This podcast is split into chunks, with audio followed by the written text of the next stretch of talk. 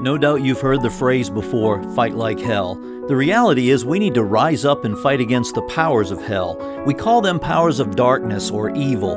They are real forces empowering real people to do evil things. The scripture says the weapons of our warfare are not the weapons of the world, but they're mighty through God to the pulling down of strongholds, entrenched evil forces of wickedness. We are being told that it's our job to deal with them. David demonstrated his engagement not only in the physical battlefield, but also in his prayer life. He prayed incredible prayers that asked God to deal with God's enemies.